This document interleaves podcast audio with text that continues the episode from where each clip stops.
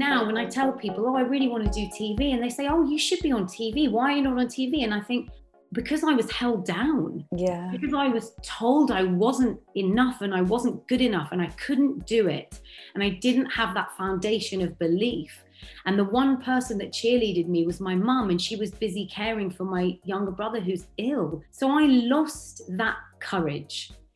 And the only thing that changed it was becoming a mum. Mm. Because it was in that moment when I became a mother and I had my mental health challenges, and they've made me stronger than I could ever have been. I don't regret one thing about those challenges. It was in my journey of motherhood that I realized how powerful a woman really is. And I never look back. And now I can look back and smile. I'm not angry about that experience. I look back and I think, oh, poor you, you were so threatened by my power and you haven't seen anything yet.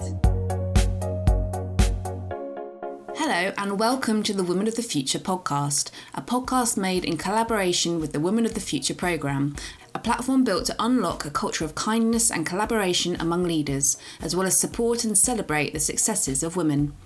I'm Kim Rowell, and I won the media category at their awards in 2018 in recognition of my continued work as a commissioner, producer, and children's author, particularly within the mental health remit.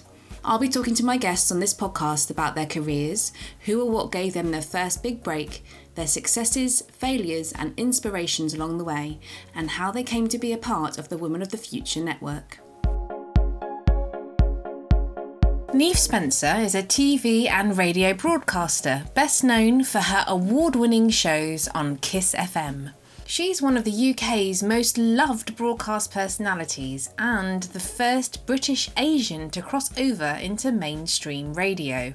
Alongside her broadcasting and presenting work, Neev is a proud ambassador for five charities, including the Prince's Trust and Global Citizen. In 2017, Neev made a film about her experience of postnatal depression for Heads Together, going on to speak to MPs in the House of Commons in 2018 to promote discussion around mental health. In the same year, Neev spearheaded the radio industry's hugely effective Mental Health Minute event, which saw 300 stations coming together to raise awareness. Neev has previously been shortlisted for both an Asian Women of Achievement Award and a Women of the Future Award in their media categories.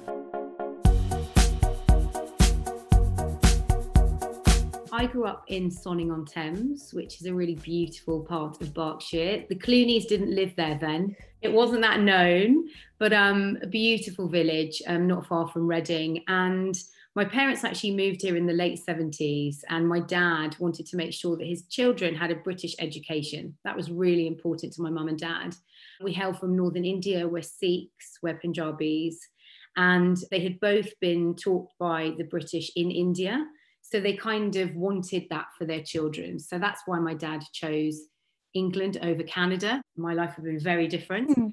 And I studied in Sonning and Henley and then I went to boarding school in Ascot. So everything was kind of Berkshire, Buckinghamshire based. I felt really lucky. Leafy greens, beautiful Thames surroundings, and had really loving, very supportive parents. I was really, really fortunate to just be blessed to be part of the family I'm part of. But I had parents who had had a very challenging time. They'd had an arranged marriage very typical in my culture, especially in that time. And they were two very different people living in a house. So, quite unfortunately, I had to deal with a lot of family breakdown, but without the option of parents getting divorced, which just isn't the thing in my culture, especially mm. then. So, at a very young age, very young age, I think I already learnt how to deal and balance with my mental health because I had very unhappy parents, mm. and that's a real burden to carry. So, although I had everything and I couldn't want for anything, and I, I'm so grateful to my parents for everything they gave me, there was a lot of underlying sadness in my home. And that was a hard thing to navigate through when you're young. Absolutely, especially when you're discovering your own identity as well. And what was the the boarding school experience like for you? Because you hear various different things. Some people absolutely love it. Other people are like, I wish I had more interaction with my family. What was it like for you? So my parents had both been boarders in India. So again, they understood the kind of importance of having that continued environment mm. around you. But I actually loved the fact that I could be around my friends all the time. and I genuinely loved it. I think because of what was going on in my home, it was a really safe environment for me. And it really taught me about the importance of human connection on a deeper level than I could have ever imagined because you're living with 50 girls in my year. There were only 50 girls, and you were living with each other day in, day out. You're not going home at the weekends. You're there for prolonged, extended amounts of time. And it really taught me about how to be tolerant, patient, understand different people, different backgrounds. And although I was the only Asian in my school, um, which was really interesting, I still learned so much about the world. It was a very, very interesting and enjoyable experience. In fact, I would do it all over again. And people do say that, you know, your school years are your best years. And some people agree with that and some people don't. But for me, I just loved the boarding school experience. I did. It's really interesting because clearly these experiences that you're talking about have shaped what you've gone on to do and where your interests lie and where your expertise lies within the working world. But what was or what were your first steps into the vocational world outside of school or university? What were you interested in and what did you go on to do? Did you have part-time jobs? How did that all lay out for you? So I always knew I had gift of the gab. I hmm. knew that very well at boarding school. I could get myself out of any situation. I was really naughty and mischievous, but I could talk my way out of everything. so I knew I was a real people person. And my headmistress said that to me when I was leaving. She was like, I've seen you more in this office than I've seen any other girl in the history of St. George's. but you know what, Neev, I like you. You're endearing. And I think as I left, I made a decision to not do my A levels at an all girls boarding school, not just because I wanted to hang out with boys. Hmm. that was not my whole motivation, but I actually wanted to experience the world. I kind of only knew a bubble of Ascot High Street. And I was like, I kind of need to know what's going on out there because I knew I wanted to be a broadcaster. And I thought, unless I really know so much more about everything and everyone, I'm not going to have much to offer. I made the decision to go to Henley College and do film studies, media, photography, much to my dad's disappointment, and just follow a path of media, which fortunately my mum was extremely supportive of my mum had moved here and sort of been forced into a marriage and forced into a life that she didn't feel was right for her and she had to give up her career. I was so lucky because I had one parent who understood me, and that's all you need. You just need one cheerleader in your home. And so, mum encouraged me to get out there and follow my dreams and get in the working world. My first job was at my local hockey club in Sonning. Okay. I was a terrible bar woman. in what I, way? In what way? I could not pull a pint to save my life.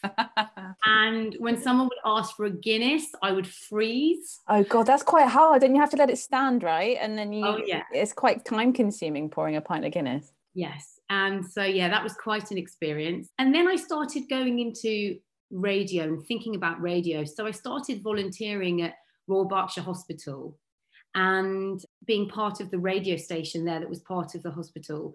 And I remember it was a really grounding part of my life. And the reason was because I used to go around the wards and I used to take people's requests. And these are people that were on their last legs, people that were really deeply unwell. And I started to understand the power of music because their requests would mean so much to them. And whether it was a, a, wedding song for an elderly person or a song that took them back to a time, I started to really understand how much nostalgic music can mean to your soul and your heart. Mm. And I loved my time volunteering for Royal Berks.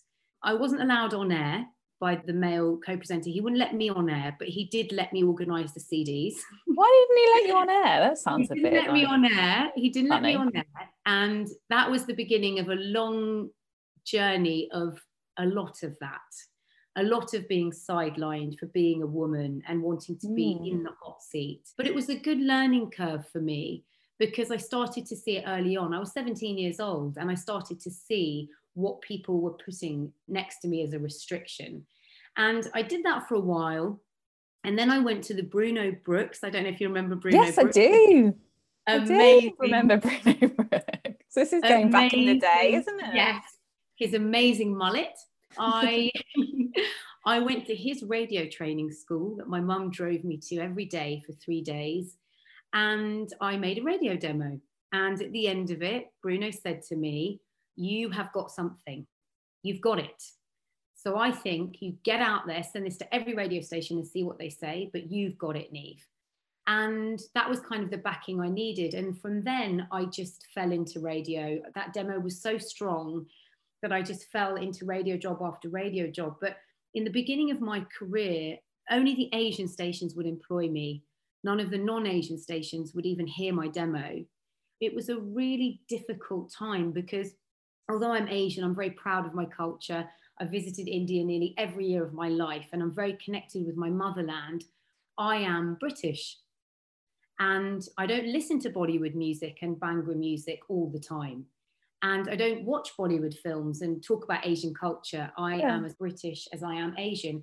And I think at that time, people found that difficult to understand. The Asian people found it very difficult to understand. And the non Asians found it difficult to understand because they couldn't place me and they wanted to place me. And even from, you know, growing up in a school where I was the only Asian and never really thinking about my race because it never was an issue, it only became an issue when I went to college and the Asian group came up to me in the canteen on the first day and said, in Punjabi, do you want to come and hang out with us? Because you're one of us. And I said, uh, I'm kind of hanging out with my photography group here. Yeah. They're in my class. And the Asian group never spoke to me again. And so it's been one of those times, it's been one of those journeys, Kim, where I'm still finding out where I fit in. I'm still on a journey of what my identity is and where that lies. And and that's something I think that would happen for anyone that comes from an ethnic minority background living in a different country. So when I started in radio, I took the jobs I got. I knew, like a runner, you just do what you do. You make cups of tea, you're helpful, you do what's offered to you. And I knew in radio, it's all about air miles, it's about getting on air. And it doesn't matter where you are, if you're practicing, you're practicing. So I took all the Asian jobs I got. And the first job I happened to get was on Sunrise Radio, the biggest Asian station at the time. I did the breakfast show. That was my first job. Two million listeners. Wow, that's quite a first job.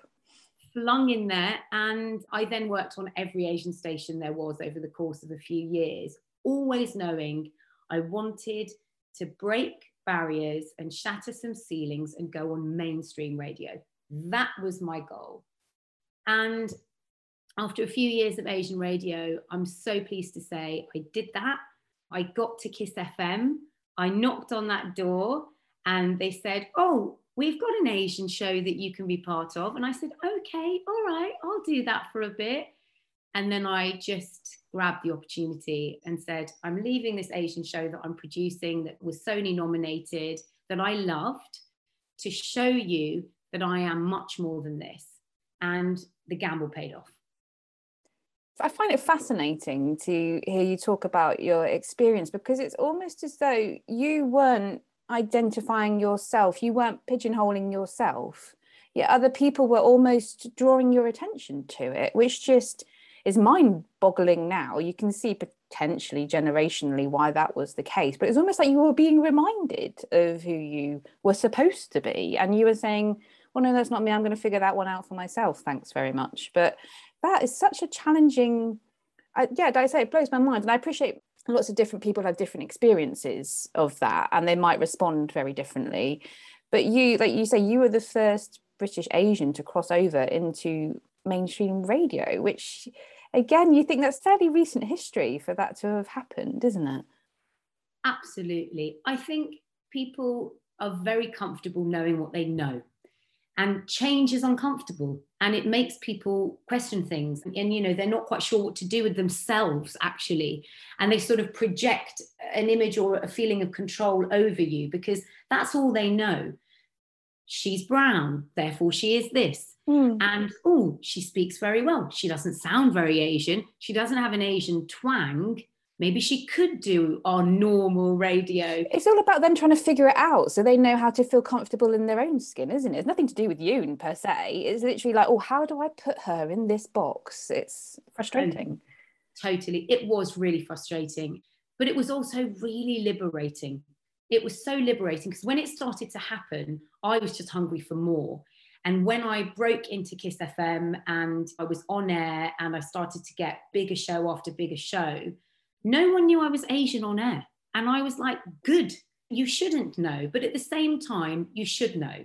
It was one of those scenarios where you want that welcomed opportunity and that wave of inclusion to happen, but you also want to be celebrated for the things that you actually are and all those different things that you are.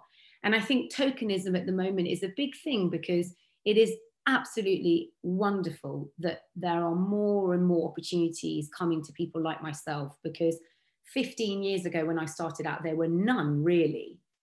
But it's also got to be about that particular talent and all the things that that talent have to offer. You know, I've had people say to me, Would you like to come on air and do this thing with us on TV? But could you wear your headscarf? And I've said, I'm not Muslim. Mm. You know, if you need someone to wear a headscarf, you're looking in the wrong direction. So I think there's still there's still work to be done. Wow, yeah. Okay. it just baffles me.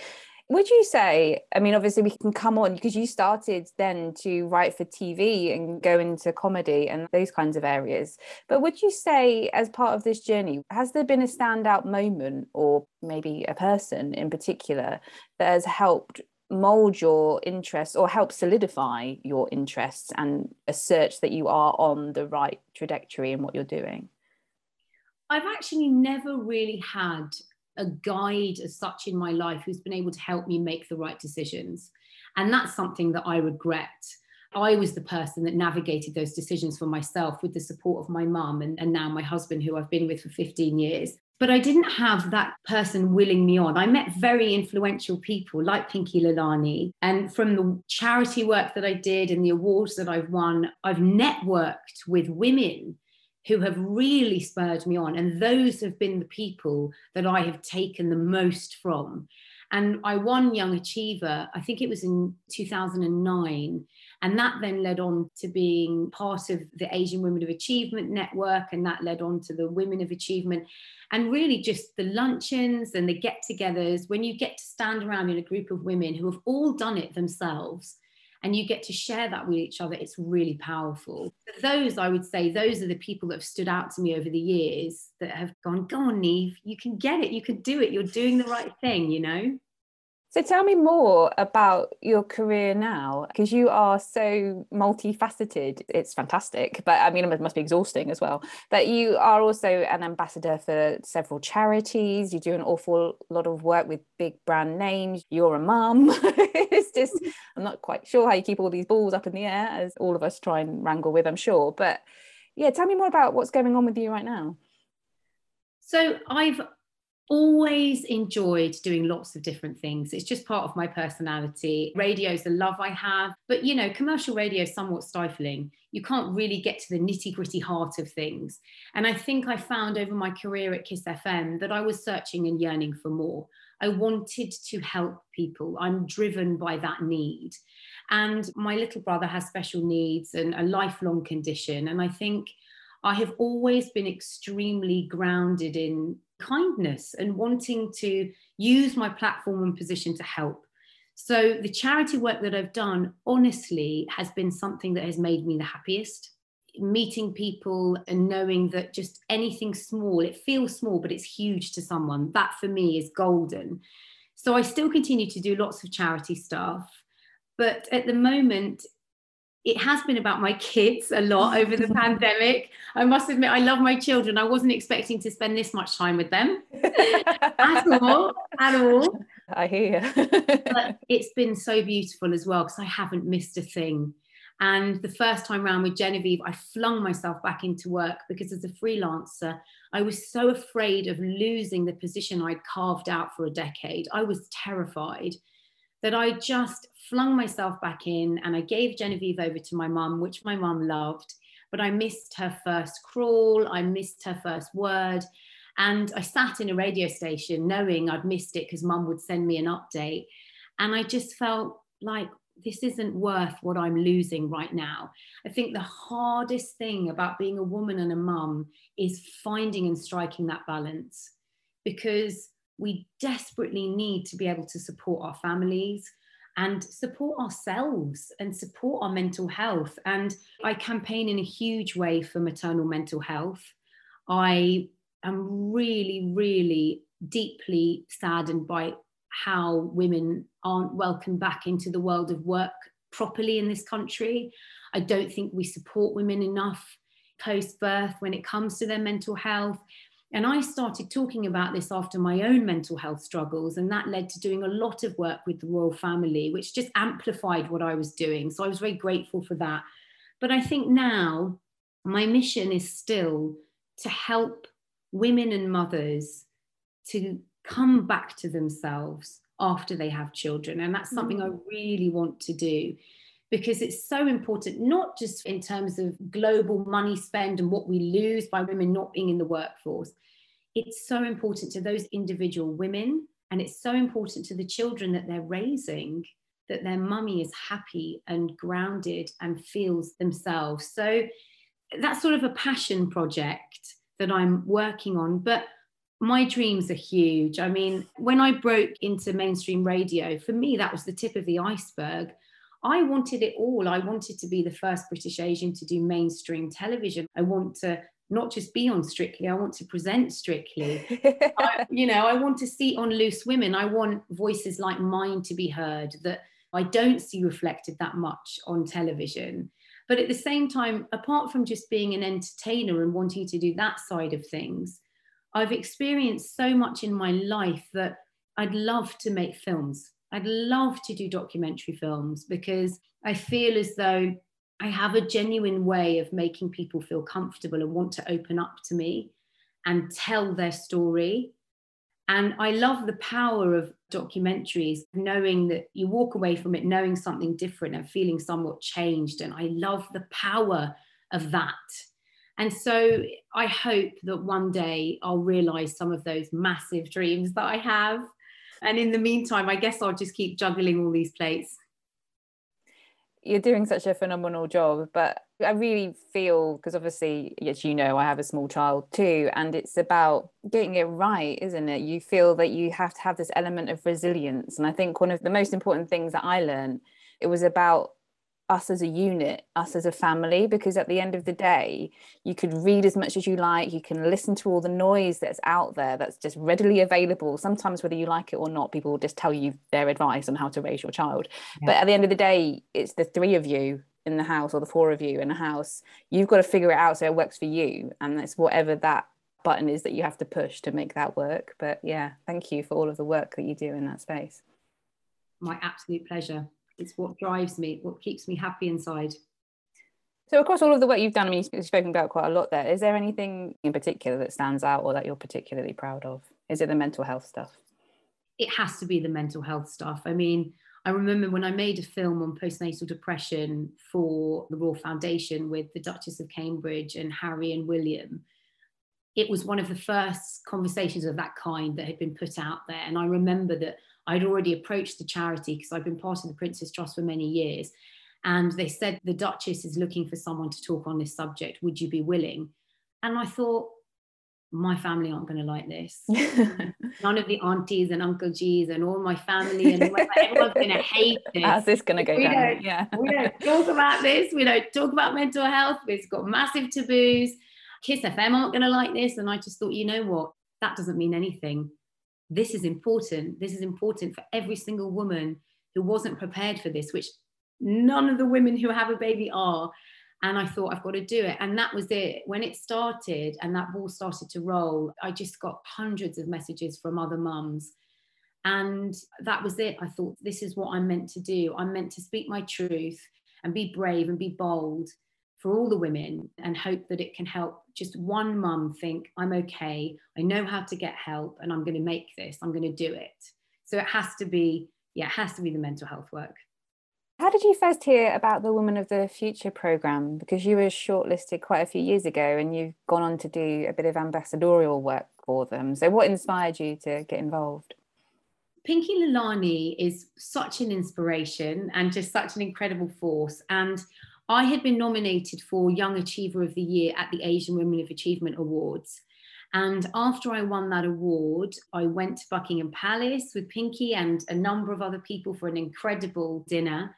And after that, I started to connect more, and Pinky would kind of ask me to come and speak at different events. And because of obviously KISS being that younger demographic, I think uh, I went on a sort of school tour where I would give talks to, you know, girls in their late teens. And they sort of identified with me because they thought I was cool. they kind of like, oh, Neev's cool, you know. and that was sort of how I became more part of the ambassador program. And that led on to me being nominated for uh, Women of Achievement. Right, I have some quick fire questions for you just to finish. Here we go. What would you describe as your greatest success? My children and being the first Asian to break mainstream in radio. And your greatest failure? Letting men dictate my life and my decisions from my dad to my old boss to my agents, who are all men for some reason who aren't anymore. Mm. Um, that's my biggest regret. Yeah, letting men tell me who I am and what I need to do. How did you mitigate that? Because it sounds like you've come full circle and that's no longer a problem. But how did you navigate it at the time? At the time, I didn't even realize that they had full control over me. I was completely unaware. I just did as I was told. I had been brought up by my father, and I'd had that relationship for many years where you do as you're told and you stay in your lane and you stay in your box. That's what your mother did, that's what you do. Mm. And strangely enough, I then had a boss who did the same thing to me for 15 years. And so I didn't recognize that that was happening and that I was being kept down. And now, when I tell people, oh, I really want to do TV, and they say, oh, you should be on TV. Why are you not on TV? And I think, because I was held down. Yeah. Because I was told I wasn't enough and I wasn't good enough and I couldn't do it. And I didn't have that foundation of belief. And the one person that cheerleaded me was my mum, and she was busy caring for my younger brother who's ill. So I lost that courage. And the only thing that changed it was becoming a mum. Mm. Because it was in that moment when I became a mother and I had my mental health challenges and they've made me stronger than I could ever have been. I don't regret one thing about those challenges. It was in my journey of motherhood that I realized how powerful a woman really is. And I never look back. And now I can look back and smile. I'm not angry about that experience. I look back and I think, oh, poor you, you were so threatened by my power and you haven't seen anything yet. I've got goosebumps. I like that. I like that. I like that a lot. I had a little lip tremble right at the end there. You're so inspiring. It's brilliant. So, okay, the mantra of Women of the Future is kindness and collaboration. What does that mean to you in both your personal and professional life? Well, being a Sikh, it is ingrained to us since childhood that we help each other. Sikhs help Sikhs and seek help other humans. And so I've always been a helper. That's just been part of my kind of remit. That's who I am. And so over the years in my career, I've always wanted to help other people coming up, especially women who have come to me, which actually women don't do enough. And again, I think it's because they feel as though it's an inconvenience to ask you for help. Mm. But hmm. anytime anyone asks me for help, I jump at the opportunity because I didn't experience a lot of that in a crucial time in my life. And it's so important to lead with kindness because if you're someone who is conscious of keeping good mental health, you'll know that in your heart, if you lead with kindness, that is medicine for your mind. Genuinely helping another human being, even if it's someone crossing the road or your neighbor with their shopping or you know picking up a friend's child from school because you know that the mum's running late. Whatever it is any small act of kindness is huge for that person but it's enormous for your heart and for your mental health. And i've been leading with kindness for years because it's what's kept me going. Is there anything that scares you? Hmm, that's such a good question. I mean, strangely enough, I can stand up in front of 100,000 people and host a festival, and hmm. I, am not fazed, but I'm scared of the sea. I'm scared of heights. I'm scared of lifts and escalators and spiders in a okay, big of way. Course, of course. So, I mean, I have those phobias, but I think what really scares me is not realizing the big ambitions that I have. That worries me because I, don't want my children to know that I gave up. I think that's probably a fear I have. What's left on your to do list? There wouldn't be time for me to tell you, but the, the edited version to break through mainstream television barriers and be the first British Asian woman to be across your telly, not just reading the news or talking about something Asian. I'm going to applaud you. it's fantastic. Neev, thank you so much for taking the time. It's been thoroughly inspiring talking to you. I feel like I've got quite an affinity with all the things that you're saying, particularly about maternal mental health. But thank you. I really appreciate it. Thank you so much. Thank you. Thank you for listening to this week's episode of the Woman of the Future podcast. If you enjoyed it, please hit the subscribe button, and while you're there, why not give us a rating and review? You know you want to. For more about the Women of the Future Awards, network, and initiative, please visit www.womenofthefuture.co.uk. See you soon.